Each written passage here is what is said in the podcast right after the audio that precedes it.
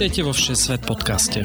Rozhovory o všemožných miestach, všetečných ľuďoch a všelijakých nápadoch a plánoch, ako spoznať svet. Cestujte s nami každý útorok v spolupráci s denníkom zet em e.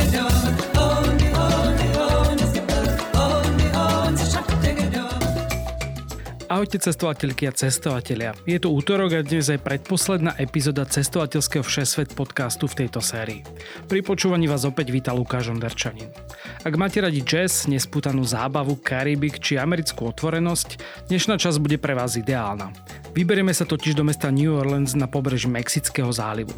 Mesto, ktoré mnohí nazývajú aj Big Easy či Nola, naozaj nie je tá typická Amerika. Môžete sa tu prechádzať po francúzskej štvrti, chodiť do barov, kde hrával slavný Louis Louis Armstrong, alebo dokonca tancovať na pohrebe.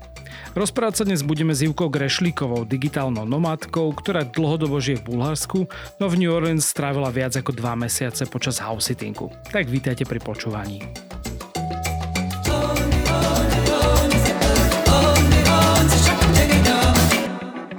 Prinášame vám najpočúvanejšie dovolenkové podcasty.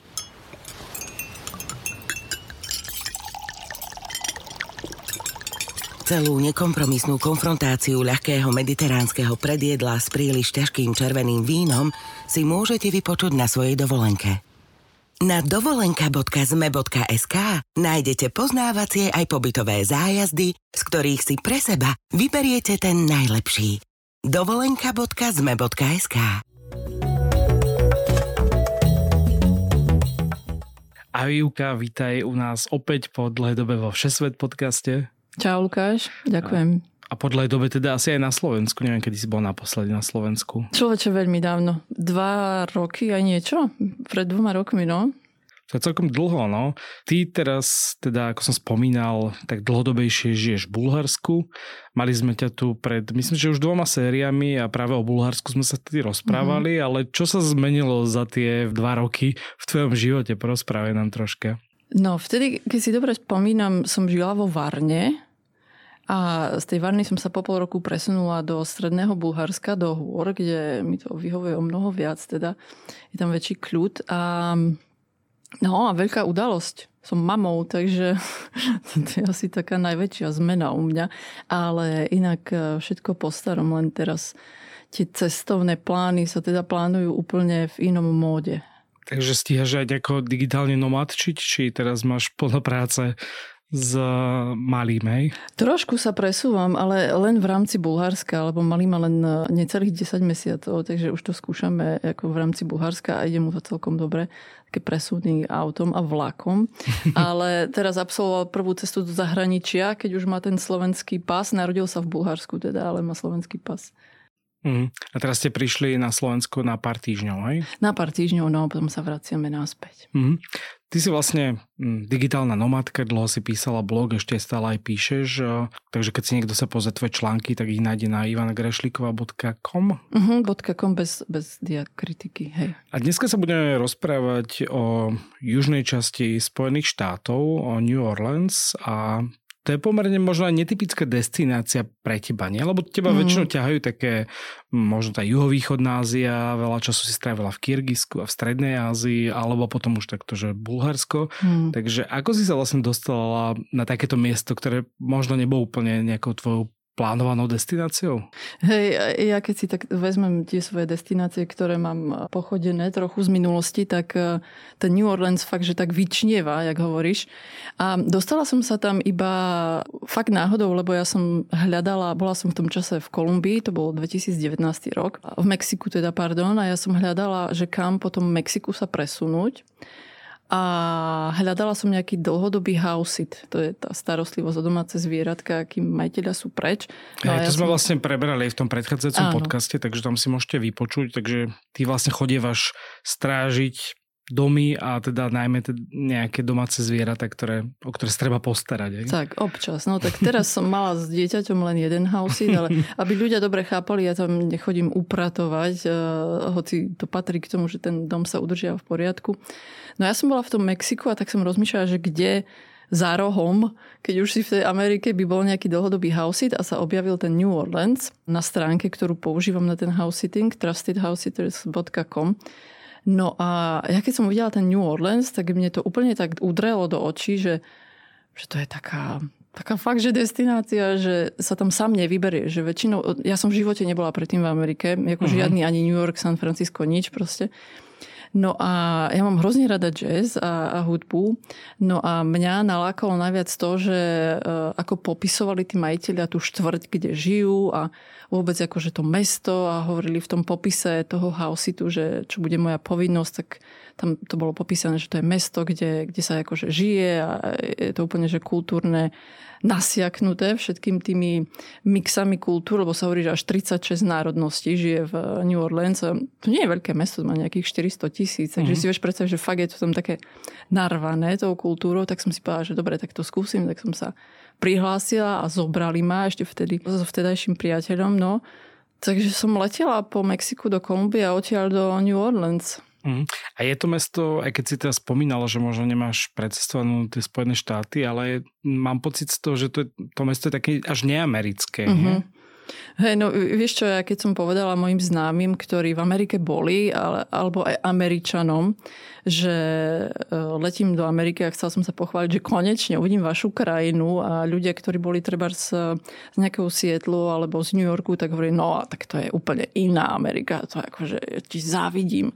A napríklad mnoho Američanov neboli nikdy v New Orleans, len o ňom počuli, lebo keď si vezmeš tie vzdialenosti, tak ako ono, nie, že by bolo ťažké sa v Amerike dostať do New Orleans, ale je úplne na juhu. Že ako mm-hmm. tam musíš fakt mať dôvod letieť, buď za rodinou, alebo... Že skôr tá Florida priťahne ľudí, hey, a takto obídu. No.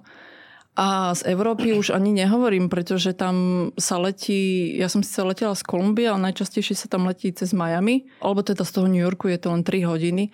Takže, jak spomínaš, je to úplne iné tým, že tam cítiť hrozne veľkú slobodu na tých uliciach. Počnúť s tým, že si tam ľudia dovolia piť alkohol na verejnosti, čo v mnohých štátoch nie je dovolené, ako som sa potom neskôr dozvedela. A všade hrá hudba, ale úplne všade, takže máš pocit chvíľu, že si v nejakom Karibiku. Mm. A tým, že je tam vo väčšej časti teplo roka, takže tam je úplne všetko farebné, je tam hrozne horúco v lete. No a vtip je v tom, že vlastne tí ľudia, ktorí tam žijú dlhodobo, tak um, oni tak milujú tú, tú Nolu, ako ju prezývajú New Orleans Nola. Mm. Uh, sú tak do nej zamilovaní, že im nevadí ani to, že uh, tam každý rok proste udrie ten hurikán a tornádo a katastrofa. Oni povedia, ako prečo by sme odchádzali, keď to prejde. Ako stane sa to, prejde, tak uh, obnovíme okná, dvere, brány, to vysuší a život ide ďalej. To som sa chcel aj spýtať, že vlastne to New Orleans je tak často spájané akože aj s tými tornádami, alebo teda hurikánmi a možno aj s tou kriminalitou, lebo mm. aj práve následky toho veľkého hurikánu Katrina boli, že tam boli nejaké rabovačky a naozaj, že tá bezpečnostná mm. situácia sa asi zhoršila v tom meste, takže je to možno až tak podľa teba aj neprávom, ako keby dávané ako taký príklad možno nebezpečného mesta, alebo... Víš, on, nebola som tam po tej Katrine, hej, lebo to bolo v nejakom dvetisícpäť, dvetisícosem, tak, tak nejak... Takže ja som tam bola od tých desať štrnásť rokov neskôr. Čo sa dialo potom, to ako presne hovoríš, boli tam tie rabovačky, ale mám pocit, že ono, ten New Orleans sa tam vždy deje niečo v takých vlnách, že ako stalo sa to tornádo, tá Katrina, prišli tie rabovačky, prišla taká kríza a s tým spojené zvýšenie kriminality a potom zase, ako keby sa to ustalo na tú normu, ja keď som tam napríklad robila ten house sitting, tak sa o ulicu ďalej strieľalo. Ja som si to prečítala v novinách, keď som si išla kúpiť minerálku, že včera večer, či vlastne po obede sa tu strieľalo a čítam názov ulice a to je ten názov ulice, kde bývam. Nejaká prestrelka s policajtmi. Ale po covide vlastne sa stalo to, že to napätie, ktoré tam bolo celkovo v tej spoločnosti, tak ľuďom proste občas akože fakt preskočilo, keď to mám povedať. A potom vlastne tam bol aj ten problém, že začali odchádzať policajti zo služieb kvôli tomu boju o rovnosť a nerovnosť, čo tam bola medzi černochmi a bielými policajtami alebo civilistami. Takže potom tým, že začali odchádzať policajti, tam nebolo dostatok ochrany na tých uliciach a tie rabovačky prišli znova. A keď som si pozrela nejaké články asi pred pol rokom, tak fakt tam začali zatvárať ľudia podniky, pretože sa báli akože ich otvoriť kvôli tým kriminálnikom. Ale čím je vlastne to mesto aj pre teba také fascinujúce? Mne sa vám páčila aj tá prezývka, že Big Easy. Uh-huh. Z čoho to vyplýva? No sú také dve verzie, že prečo to Big Easy takto pomenovali, a jedna je, a mne sa páči asi viac než tá pôvodná, je, že novinárka Betty v šesťdesiatych rokoch porovnávala New Orleans s New Yorkom. A už v šesťdesiatych rokoch proste New York bol hektický, už vtedy neviem si to veľmi predstaviť ako. A nebol ani najčistejší, nehovorí o tých osemdesiatych rokoch, čo sa tam dialo. No ona povedala, že ten New Orleans je úplne že také easy mesto, že ako, ľahko sa tam pohybuje, ľahko sa tam žije, všetci to tam akože berú s nadhľadom hlavne. A povedala, ako Big Apple prirovnala k tomu Big Easy. A mne je to veľmi sympatické, lebo fakt to tam cíti. Sranda je, že ja som išla do New Yorku hneď po New Orleans a som si tak spomenula na ten citát a som si uvedomila, že fakt to má niečo do seba, lebo v New Orleans sa nikto napríklad neponáhľa. Tým, že tam nie je metro, a auta tam akože jasné, že chodia, tam chodia ľudia pre mlieko do obchodu dvesto metrov na aute, ale nemáš ten pocit, že sa tam niekto náhli za niečím, tam proste stále hraje nejaká hudba, takže sa ľudia sú nútení zastaviť sa a si zatancujú s tým kufrikom v ruke po ceste do práce. Takže to mi je také najsympatickejšie na tom. No a tá druhá verzia je v tom, že jazzmeni tvrdili vždy, že to je najľahšie mesto, kde by si mohli zarobiť. Mm. Takže to má tiež niečo do seba, pretože fakt tam ako tí jazzmeni nie sú iba New Orleančania, ale tam sú proste muzikanti úplne z celého sveta. Ja som sa tam zoznámila vďaka couchsurfingu s jedným Talianom, ktorý tam žil šesť rokov ako kontrabasista, v nejakom hoteli pracoval. No a ten hovorí, že to je ako, že sa uchytí, že on keď prišiel, on umýval riady na začiatok, pretože sa musel akože vytrénovať, lebo tam proste každý hrá od tých dvoch, troch rokov, ako náhle no, saxofón mu nepadá z ruky alebo trúbka, tak tam proste tie deti hrajú. Ťažké konkurenčné prostredie. Presne, a ty sa proste zahambíš, keď na ulici hraje nejaký päťročný, také akože jazzy, že ľudia tam musia chodiť už s takou dobrou odvahou. Ak nás chcete opäť stretnúť naživo, príďte v sobotu dvanásteho augusta o pol piatej na Urban Market na festivale Grape v Trenčine. Čaká na vás zaujímavá a určite aj vtipná debata o hrdzavom cestovaní. Postarajú sa o to Marek Duranský a Matej Radža Raček, ktorí nedávno prešli takmer z Indie na dieselových motorkách na Slovensko, aj Miro Bača, ktorý porozprával o svojej ceste terénnymi autami cez rumunské hory, alebo o tom, ako si už dlhé mesiace upravuje svoju obytnú dodávku. My sa ešte dostaneme vlastne k tomu samotnému jazzu a k tej kultúre, lebo to je veľmi ako keby silná stránka toho New Orleans. Ale začneme možno tými nejakými štvrťami, ktoré stoja za návštevu a ulicami. Je tam pomerne výrazný aj francúzsky vplyv, teda už aj z toho názvu to teda vyplýva, ano. Ale ktoré možno štvrťa a ulice by si ty odporúčal navštíviť, keď človek príde prvýkrát do New Orleans? No vo všetkých bedekroch si určite ľudia nájdu, že musia navštíviť Bourbon Street. To je ako keby také centrum New Orleans a ja nehovorím, že neísť, ako človek by to mal zažiť. Cez deň je to ešte celkom fajn. Sú tam bary otvorené non-stop. Neviem síce, ako je to teraz po covide, lebo viem, že niektoré to začali zatvárať nejak o druhej, o tretej. Ale keď som tam bola ja, tak to je proste dlhá ulica s nízkymi domčekmi v koloniálnom štýle, s tými balkónmi, kde proste všade vlajú tie americké vlajky. A všade hrá hudba, ale nie jazz, ale proste také tuc, tuc, tuc. Hej, a vš- každý bar má rovnaké menu a každý bar predáva rovnaké drinky, ktoré servíruje do takých plastových penisov, ktoré sú okay. akože zelenou, fialovo, priesvitné. Tam chodí celé ú es á. Tam proste, keď má niekto rozlúčku so slobodou v New Yorku, tak oni proste nasadnú traja, štyria, piati, odletia si a viem, že takto známy odprevádzal brata pred svadbou a zaplatili nejakých sedemsto dolárov za hodinu a pol ten sprievod, ktorý sa volá Second Line, to možno sa k tomu dostaneme neskôr. Takže to je Bourbon Street, kde sa proste pije okolo deväť desať večer, to je proste obrovská chlastáreň. Ešte také vtipná poznámka, možno varovanie pre ženy, ktoré tam pôjdu. Na balkónoch proste točia s korálami miestne ženy. Vyzerá to dosť ako takto, keď to poviem, že miestne ženy, ako sú to tanečnice alebo proste hociaké barmanky, ktoré tam v tých baroch pracujú. A hádžu ti korále dole z tých balkónov.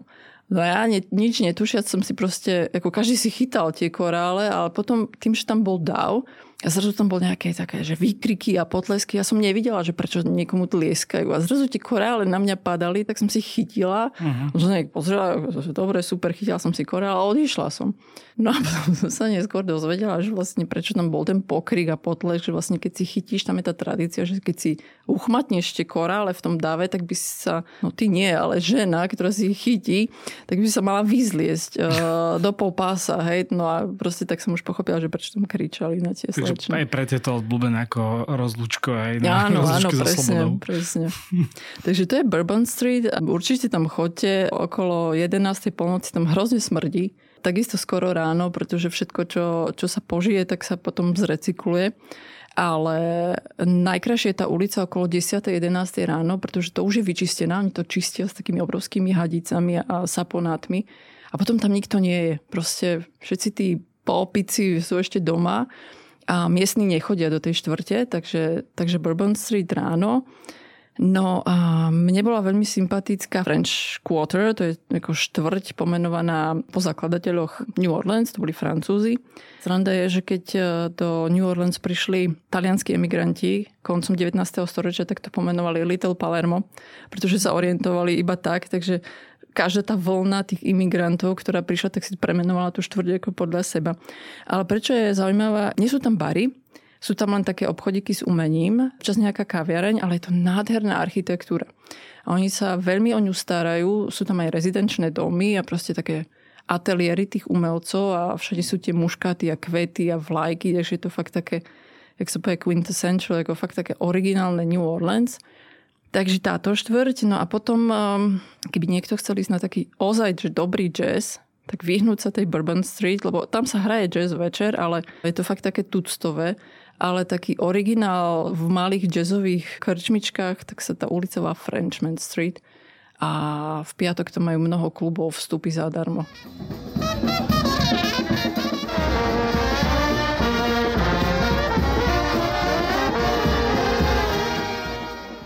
Tomu sa ešte asi dostaneme samotnej tej Frenchman Street, že to sa necháme na tú kapitolu vyslovene o jazze a o kultúre. Ja som napríklad našiel, že tam pomerne pekné Jackson Square, neviem, či si tam chodievala. Bola som tam raz, je to, je to taký pekný park vlastne, to Jackson Square, a keď sa nemýlim, tak tam bola vyhlásená nezávislosť Louisiany. Uh-huh. Neďaleko je pomník imigrantom, ktorý postavil talianský sochár a vlastne hneď za tým Jackson Square je prístav.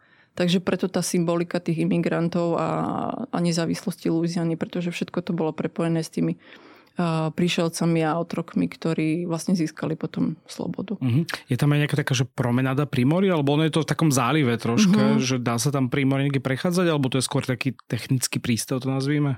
Nie je to veľké. Je tam promenáda, ale viac menej iba okolo tej časti, kde sa dá nastúpiť na takú výletnú loď. Mm-hmm. Na nej som nebola, pretože bola hrozne hlučná, ako tie výletné lode proste rozpeckujú tú hudbu. Ale bola som, ja som žila nedaleko jedného ramena Mississippi, takže bola som tam a nedaleko New Orleans asi ako hodine, volá sa to Venice, sa to volá ako, ako Benátky, ale v Amerike. A tam človeče je uh, najpopulárnejšia rybárska štvrť, kde chodia proste rybáči, ľudia z Texasu, proste šoferujú, ja neviem, šesť osem hodín, len aby si tam chodili za rybárči. A tam vlastne vy, vyrážeš ako keby stade, hej? Práve. Áno, áno, áno. Ešte som našiel zmienku, že viacerí odporúčali ísť na French Market, hlavne mm-hmm. kvôli jedlu. Tam si občas chodievala, alebo je to tiež také možno príliš turistické?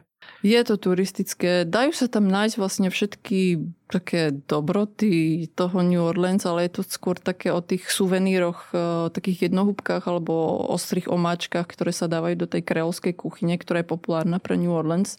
Majú tam nejaké drinky, ale za tou takou echt New Orleanskou a kreolskou kuchyňou, keď by som mala odporučiť jedno miesto, tak sa volá Mother's. To je úplne famózny podnik a už len ten pohľad na tú budovu, kde sa nachádza, je úplne originál, pretože to je v takej starej budove stehal a hneď vedľa je mrakodrap. A je to nedaleko prístavu, to bol podnik zriadený pre námorníkov, ktorí tam prišli a išli sa proste hneď prvá zastávka najesť. A v tom Mothers sú normálne fotografie nejakých kapitánov a námorníkov, ktorí tam chodili najčastejšie. A tam dostať najlepšie jedlo v New Orleans. Ako vyskúšala som tých podnikov, podnikov veľa, preplatila som aj mnoho peňazí, kým som prišla na to, že to bola turistická e, pásca. Mhm. Ale v Mother's tam proste chodia všetci od bankárov po študentov si vystať radu na obed, lebo tam majú úplne všetko kreolské. Takže to New Orleans má aj takú nejakú mrakodrapovú štvrť, že nie je to iba tie no. nízke uličky, ktoré vyzerajú tak európsky, by som mm-hmm, až povedal, mm-hmm. ale má to aj takú modernú štvrť, hej? Má, má hlavne v centre. Jako hneď vedľa to je Bourbon Street, je uh, taká promenáda s palmami a s tými mrakodrapmi, kde sa premáva tá električka. Takže má, má aj novú štvrť. Aj v dnešnej epizóde ďakujeme všetkým našim Patreonom, najmä ambasádorkám a ambasádorom Vierke, Bráňovi, Michalovi, Filipovi, Radovanovi, Ivanovi, Michalovi s Jankou, Mariane a Majke. Ste naša veľká motivácia pokračovať ďalej vo Všesvet podcaste a šíriť príbehy o cestovaní po svete každý útorok do sveta. Ak sa aj vy chcete stať našimi ambasádormi, skočte na stránku patreon bodka com a hľadajte Všesvet podcast. Tak poďme priamo teraz na tú zábavu a ten jazz, ktorým naozaj to mesto asi žije. Ty už si spomínal teda, že treba ísť na Frenchman Street, tak skús mi trocha opísať tú atmosféru, keď tam neviem, či už akože celý deň to tam žije, alebo iba večer, alebo sa tancuje v uliciach. Mm-hmm. Ako to vyzerá? Ráno až do taký piatej je to tam úplne mŕtve, ako tie jazzbary sú zatvorené, hlavne cez týždeň a myslím, že aj cez víkend to tam začínaš okolo takej piatej šiestej Ale koncerty väčšinou sú až od ôsmej večer. Keď si to máš predstaviť, tak si predstav fakt taký malý labyrint ulic, kde je bar pri bare. Fakt doslova bar pri bare. A ja som teraz skúsila v piatok ísť asi do ôsmich alebo deviatich Proste pol hodiny, štyridsať minút v každom jednom. Bola som tam s jednou litovkou, ktorá tam robila článok o jedle, takže sme také, to bol taký jazz hopping. A je to fakt zábavné, pretože tí muzikanti sú úplne odlišní v každom bare. Že niekedy uh, tam robili iba remakey, v niektorom to bol taký židovský jazz. Hlavne Spotted Cat bol môj obľúbený jazz bar, kde to bolo ako proste v obývačke, hej, že vlastne tí muzikanti boli na hrozne malom pódiu. Zmestili sa tam asi tak, že ten uh, trúbkar si proste búchal s lakťom do susedného muzikanta. A tam to bolo najkrajšie. Všetko sa podáva v plastových pohároch, to z toho som bola úplne preč v, v ú es á, že všetko bolo veľké a z plastu. Ale tam ma to bavilo najviac. Takže bar pri bare. A ale... sa to nebije aj takto, že hudobne? Že akože neprehúči z jedného baru na druhý? Nie, podobne? Neviem, jak to dokážu, ale nikdy som nepočula hudbu z toho, z toho vedľajšieho. Uh, ani potlesk. Hej, neviem, musí to byť dobre istené.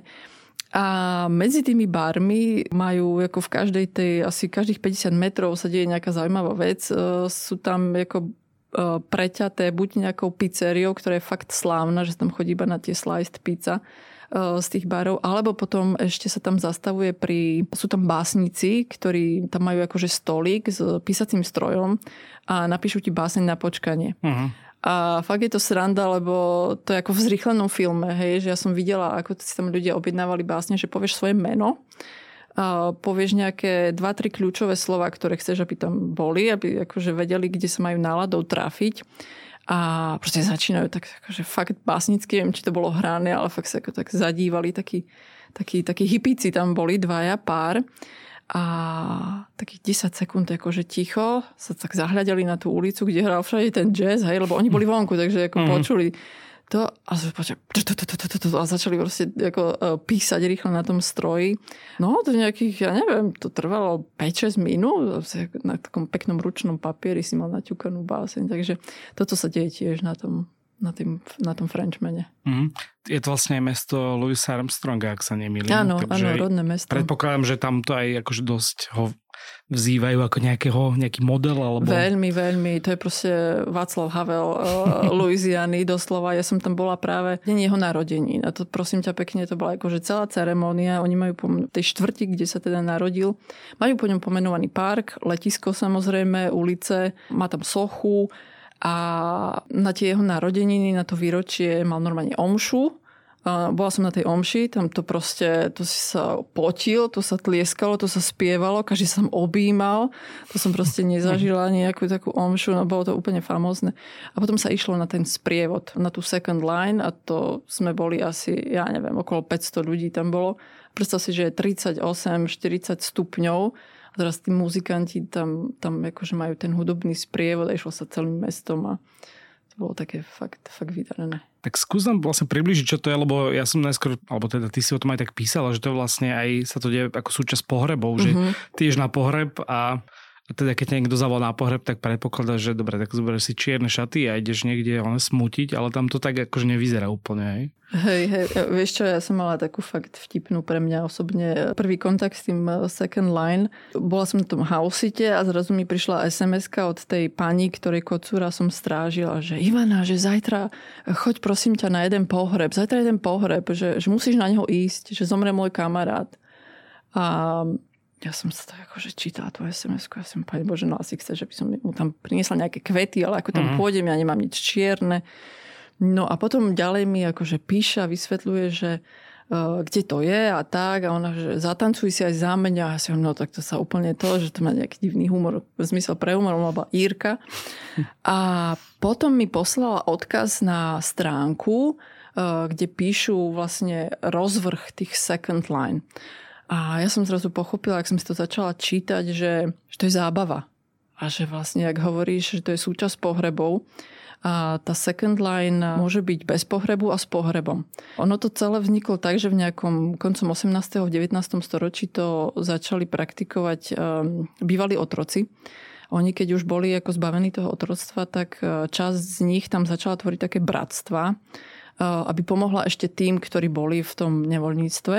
A chceli im veľmi pomôcť ako s pôžičkami a ako ten, ten, ten prechod z toho otroctva do normálneho života, aby mali čo najjednoduchší. Mm. A aby si urobili reklamu, hej, tak si akože chodili do ulic s tými bubnami a spievali a hovorili, že tak my sme bratstvo také a takej ulice alebo takého takého svätého a robíme také služby, že pristavte sa pri nás a dávame aj pôžičky. No a potom zistili, že tým chudobným, že nemajú na pohreby. Takže začali do tej reklamy aj zakomponovať, že my vám urobíme pohreb. A na tom pohrebe ako pokračovali s tou hudbou marketingovou. Hej. Lenže tým, že boli černosi, tak oni majú zvyk, ako, pre nich je to normálne takto vyprevádzať v nejakých kmeňoch alebo krajinách neboštíka tancom. Mhm. Takže jedno s druhým sa prepojilo a začali takto normálne aj ostatní, nie len černosi, využívať tú Second Line na svojich vlastných pohreboch. A teraz, aby som to mala ľuďom popísať, že jak je možné si zatancovať na pohrebe, že prečo sa to volá Second Line, um, tak existuje aj First Line, alebo Main Line, hej, že tá hlavná línia. A to je tá rodina mm. neboštíka, hej, pozostalého. A vpredu ide taká skupinka muzikantov, jazzmenov a proste hrajú úplne takú, že srdcerúcu hudbu a pomale a tak ideš krok za krokom a ide tá rodina. A fakt, že tam akože je smútok. Smúči s prievodom. Všetci sú v čiernom normálne a za ním ide väčšinou záprach s koňom a v tom voze je pozostalý. Že mm-hmm. nikdy to nie je s autom napríklad, alebo dnes málo kedy. Lebo ideš cez staré mesto, často na ten cintorín. No a za tým, za tou First Line je Second Line a to už je úplne iná liga. Tam proste idú tiež jazzmeni, ale oblečení proste vo farebnom a sprievod ľudí. Ale úplne neznámych, hej, že tam sa proste pridávajú turisti alebo niekto vybehne z obchodu, keď má službu, hej, zamkne obchod a oni idú normálne tancovať, lebo vedia, že ako niekto v susedstve zomrel. No a robia to preto, hlavne ešte je tam zvyk, že ženy tam majú veľmi pestré šaty na tých pohreboch, dáždniky, slnečníky. Hovorí sa, že jasne proti slnku sa chránia, aby, aby ich nespálilo, ale tiež ako ochrana pred tým, čo by ich mohlo napadnúť, že nejaký duch, ktorý tam ešte sa prišiel pobiť s tým neboštíkom. Mhm. Ale oni všetko to zlo, ako keby tak odstrkujú takou bielou šatkou, ktorú väčšinou majú a kývajú si ňou nad hlavou. No a väčšinou to má taký veľmi reský rytmus, tá Second Line, no a hrozne veľa sa tam fajčí tráva ešte. Policajti to vôbec nevidia, nechcú, hej, a ľudia tam proste skáču. Je taká tradícia už, hej, a už tak nejak to tolerujú. Hej, všetci vedia, že v tom novinovom papieri nemá kolu, ale pivo, ale proste nechajú ľudí takto byť a, a tak. Ale je pravda, že vlastne tá zábava končí až kým nepríde tá prvá línia k cintorínu. A na cintorín ako za bránou cintorínu už tá Second Line nejde. Uh-huh. Že vlastne už je to pre rodinu. Uh-huh. Ale je to minimálne taký zaujímavý zvyk, že ako sa vlastne rozlúčiť. Hrozne. Možno, je to, tak... Ja som to Inak. absolvovala štyrikrát, z toho myslím, že len dvakrát bol pohreb, ale tu second line, hej, to chcem povedať, že to nemusí byť len na, na ten pohreb, ale niekto si to dá na narodeniny, hej, alebo tú rozlúčku so slobodou, že si objedná ten band, jazz band a, uh-huh. a, a ide sa. Keď sa mi stancovať nie, na niečo iné ako na pohreb, tak máš nejaké tipy, že kde sa dá ísť tancovať? A je to také mesto, že sa napríklad tancuje v uliciach? Je, yeah, je, yeah, to je úplne bežné aj za bieleho dňa. Tam, ako jak som hovorila, tam si ľudia s tými kufríkami do práce, alebo keď sa pristavia, vidíš z obchodu, ideš si nakúpiť nejaké jedlo na obed a zrazu počuješ nejakú hudbu. A to som videla na vlastné oči, kde len tam prišli s tým, s tým nákupom, hej, s tými bagetami pod pazuchou a si proste urobili tri kroky tanečné, lebo sa im tá hudba páčila a pokračovali ďalej.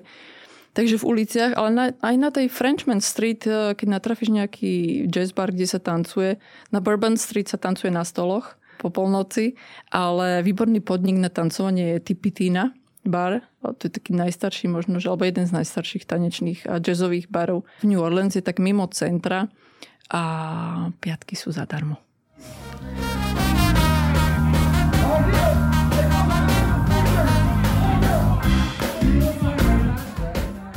Je tam vlastne, ako si už spomínala, aj silná tá talianska menšina, aj ten francúzsky vplyv, tak je to tam, že bije sa to tam, sú tam presne také tie talianske štvrte, kde máš, neviem, viac, takže naozaj, že máš pocit, že si v Taliansku, a, alebo minimálne, je to takéto americké Taliansko, ako si predstavuje v New Yorku, Little Italy a podobne? Není to až také intenzívne ako Little Italy v New Yorku. Bola som tam jednoznačne ako tak, takú, takú silnú štvrť, kde by viali tie, tie talianske vlajky, nie. Sú štvrte, kde nájdeš napríklad talianské potraviny alebo nejakú cukráreň alebo um, reštauráciu, kde varia Taliani a americkí Taliani o nich vedia, ale nemá nejakú takú kompaktnú štvrť, že by si tam išiel, že dobre, tak tu napôjdeme na pizzu a, a hneď vedľa je zmrzlina a podobne, ale kde proste sú storočné podniky, kde robia kanoli a majú storočné stoličky, lebo tam majú dobové fotky a ty vidíš, že tam proste fakt sa ten nábytok zachoval a receptúra, je tam proste nejaká šesť sedem generácia tých Talianov. A ešte, čo je taká zaujímavá kultúra, veľmi na okraji, tak to New Orleans stále žije aj tým, že voodoo. Uh-huh. S tým si sa tam nejako stretla?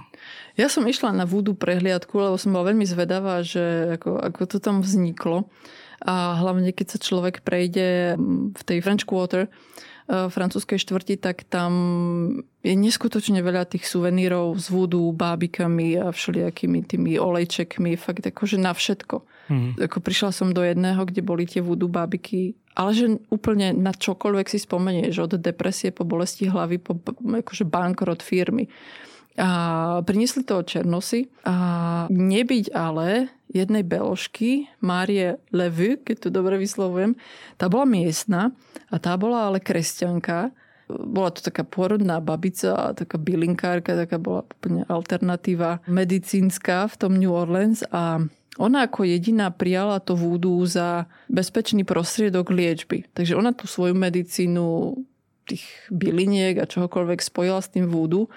A takto to voodoo zachovala, že vlastne potom tú znalosť predala ďalej a presvedčala tých miestnych, nech sa neboja tých, tých černošiek, ktoré to ďalej praktikovali, pretože ľudia, jasné, no predstav si, že u nás by niekto takto prišiel do, do, do Bratislavy alebo do Košíc v rovnakom, v rovnakej veľkosti mesta a začal by praktikovať voodoo, tak vďaka nej sa to zachovalo a tá Marie Levy tam má dodnes svoj pomník v dome a ľudia normálne chodia na jej cintorín jej dávať kvety, pretože si ju veľmi vážia za to. Mm. Ja som videl jeden taký, no je taký na hororový seriál, neviem, či to poznáte, že American Horror Story. Mm-mm. A tam je jedna séria, presne sa myslím, že odohráva v New Orleans a mm-hmm. je presne o akože čarodejniciach. Takže ak máte radi horory, tak, tak odporúčam. Hej, v New Orleans je ešte jedna zaujímavá tour. Deje sa to v noci, okolo desiatej večerky vlastne všetko zhasne a volá sa to, že horror tour, hej, že vlastne ťa sprevádzajú všetkými takými zákutiami, kde sa, ja neviem, kde straší, hej, a vlastne ten sprievodca je úplne v čiernom a čierny klobúk a tak.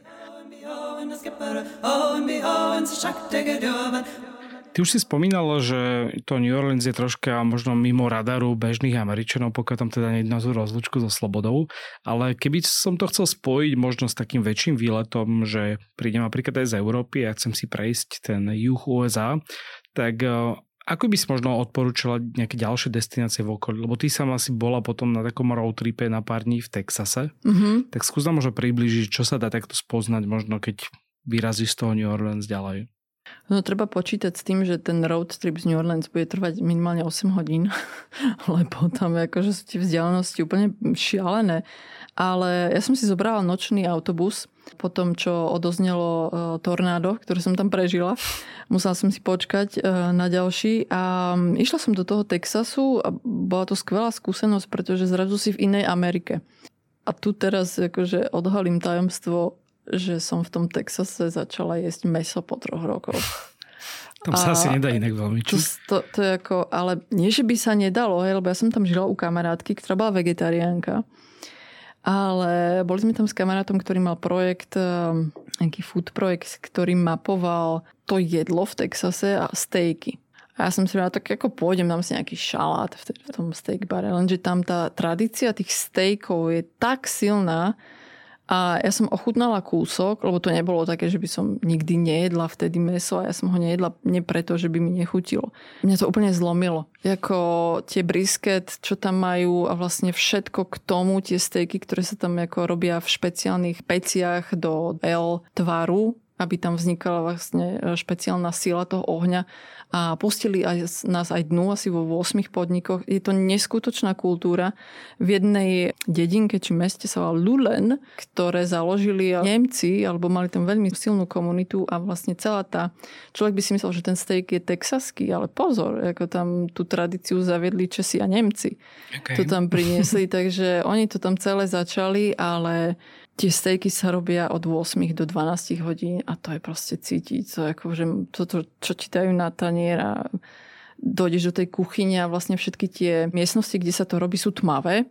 Uh, neviem, či je na to nejaký dôvod, ale proste fakt to, to, to je smoke room. Tam je mm. proste celé všetko začiernené, kričí sa tam a, a vlastne všetko je úplne od toho dymu a zrazu máš tam tie diners table a všetci idú, idú, idú tie stejky a... Nenormálne to bolo. Takže keby niekto, že ľúbi mäso alebo neľúbi a chce začať, tak proste do toho Texasu. A čo si stihla spoznať možno aj z tých miest v Texase? Bola som v Austine na nejaký čas. Je to veľkomesto. Ja veľkomesta veľmi nemusím, ale čo mi tak akože udralo do očí je street art. Jako Austin má neskutočnú scénu street artu. A, no a zase tie stejky, hej, že nielen v tých dedinách, ale aj tam. Uh, Austin je tiež známy, um, ako sa to povie, krdle uh, netopierov. Je to krdel netopierov? Neviem, proste skupina netopierov. Hejno, netopierov. Tak uh, oni sa pohybujú pri jednom moste v určitú časť hodinu, v určitú časť roka. A proste tisíce netopierov. A som tam čakala hodinu, oni neprišli.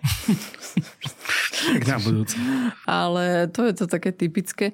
Um, Austin je veľmi kultúrne mesto a ja som narazila úplne náhodou na nejakých umelcov, ktorí robili obrazy z neónov.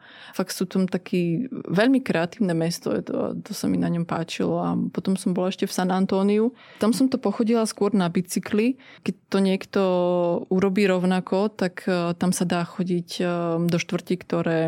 boli kedysi s domorodými indiánmi. Takže tam sú proste ruiny kostolov, kde sú vysvetlivky, ako, ako, ako krstili domorodých indiánov na, proste na kresťanov. Hej. Mm, ako mm. to tam všetko lámali tí misionári. Poďme si tak veľmi stručne prejsť tú logistiku. Ako sa tam možno najlepšie dostať? Ja neviem, skade si... Ty si letela z Mexika, alebo teda neviem, či sa má pozemie. Z Kolumbie, mm-hmm. takže to je asi troška iné, ale neviem, či akože asi nie je problém preletieť tam z Európy úplne v pohode.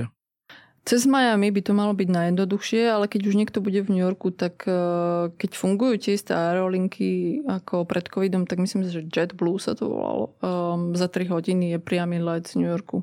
Mm-hmm. Aké je to možno s logistikou v tom meste?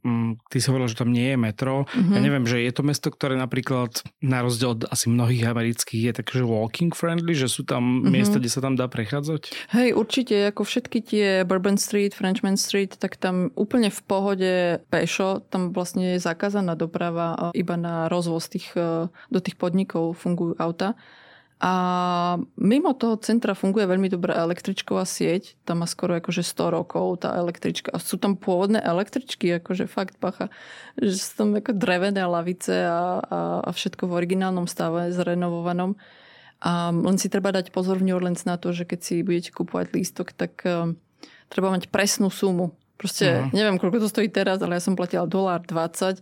Prvýkrát som dala proste päť dolárov ku šoférovi a on proste sa usmial, povedal ďakujem a proste zatvoril dvere a sme išli a pozerám na to a tam sa smiali tí miestni, lebo v tej električke to vyzerá, keby si prišiel na návštevu. Proste každý sa ti zdraví, každý proste chce niečo povedať a od počasia potom, že ti ide odporúčať nejaký festival a oni na mňa kričia oh, you don't have change a začali sa smiať. No ja som potom pochopila, že mi vysvetlili, že you have to have exact change, ako presnú sumu. Uh-huh. So no, ďakujem, no tak som zaplatila za troch ľudí.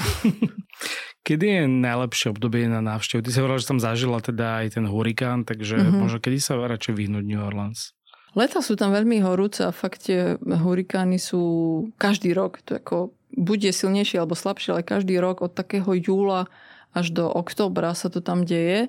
Uh, myslím, že taký jún je veľmi dobrý, pretože tie second line ešte fungujú. Keď je veľmi teplo, tak oni majú prestávku, tí muzikanti, pretože je fakt horúco. Mm. Máj, jún je podľa mňa taký úplne, že ideálny. Uh, Mardi Gras festival, ktorý je vo februári alebo v marci, je fajn obdobie, len potom tie ceny hotelov sú úplne šialené. A je tam zima, ako treba sa pripraviť fakt, že tam je aj zima. Hej. Mm. Uh. Že nie je to úplne, že tropické mm, mesto je nie, stále. Nie. Mm.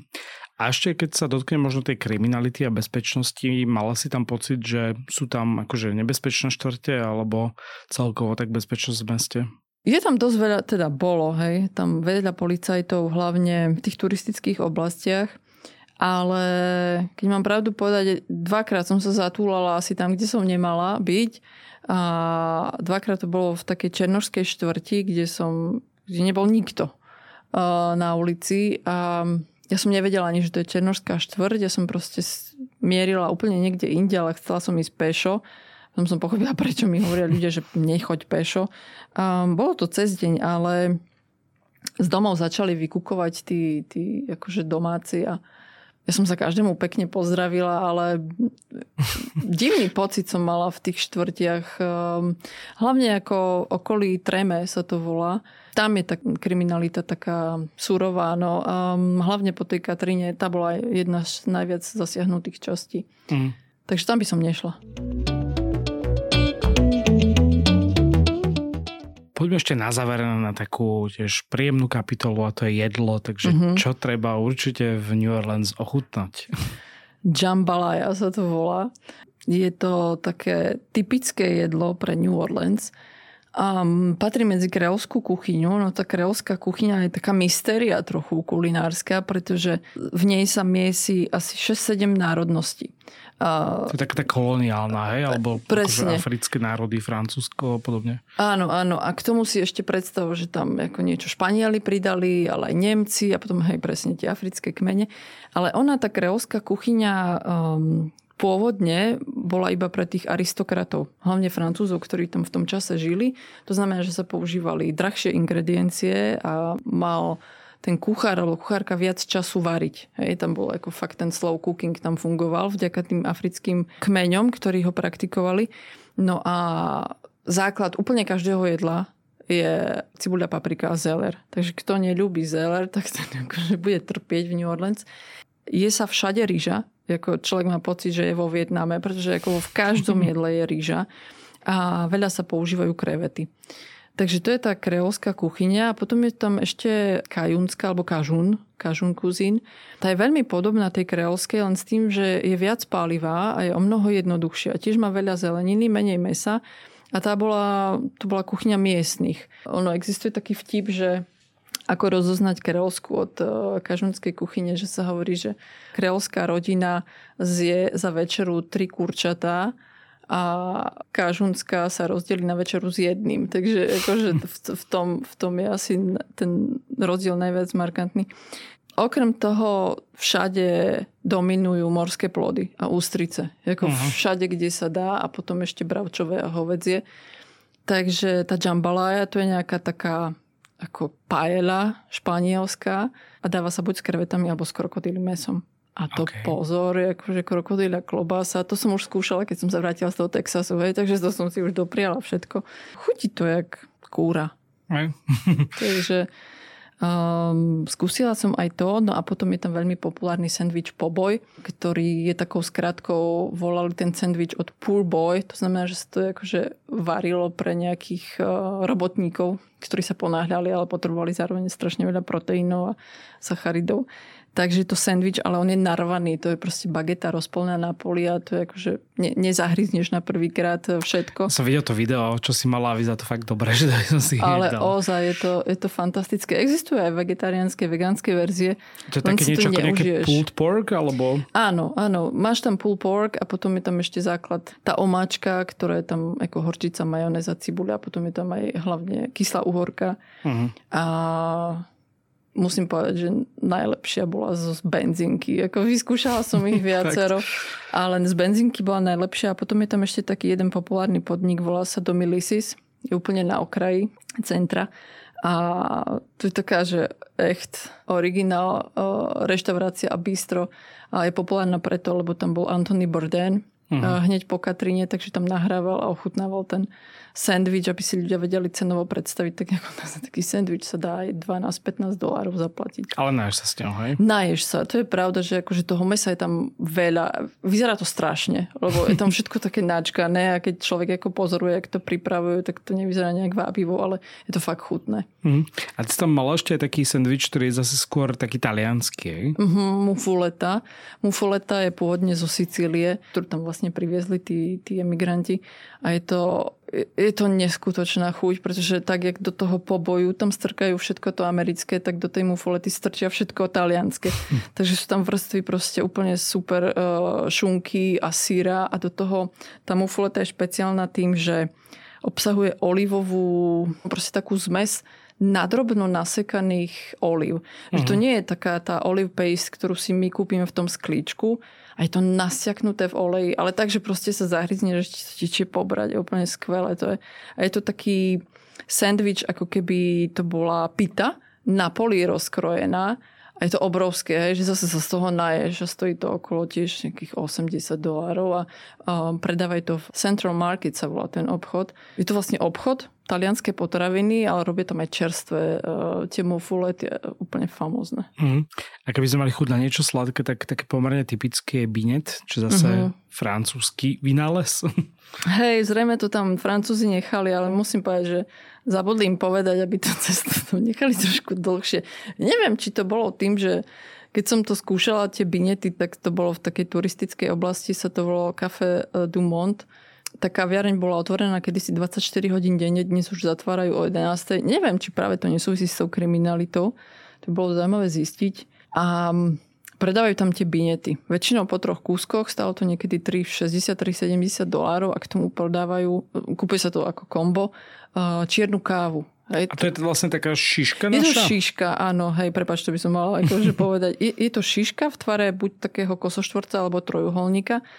A na to sa proste dá úplne, že ja neviem, nepreháňam asi štyri päť lyžíc na jeden ten binet. Je to veľké, možno, že nejakých päť šesť centimetrov, alebo aj väčšie a na to sa proste dá ten práškový cukor. Jako on úplne vie zakryť, hej. Ten práškový cukor je možno, že objemovo dvakrát, trikrát väčší ako tá šiška nafúknutá. A vlastne keď to ješ, tak si úplne, že polovička tváre vyzerá, že klaun, lebo si úplne celý od cukru. Ale mne to vôbec nechutilo. Ja musím povedať, že to cesto sa vyberá veľmi rýchle. Neviem, či to bolo práve tým, že tam bola veľká fronta, oni to takto, alebo že či to je pôvodná receptúra, že to tak má byť, že nie ako naše šišky, že si na tom pochutnáš. Mm. Ale mňa bavili viac o mnoho tie talianské dezerty, čo tam vlastne sa dajú kúpiť, ktoré... Kanoly klasické. Hej, hej. Mm.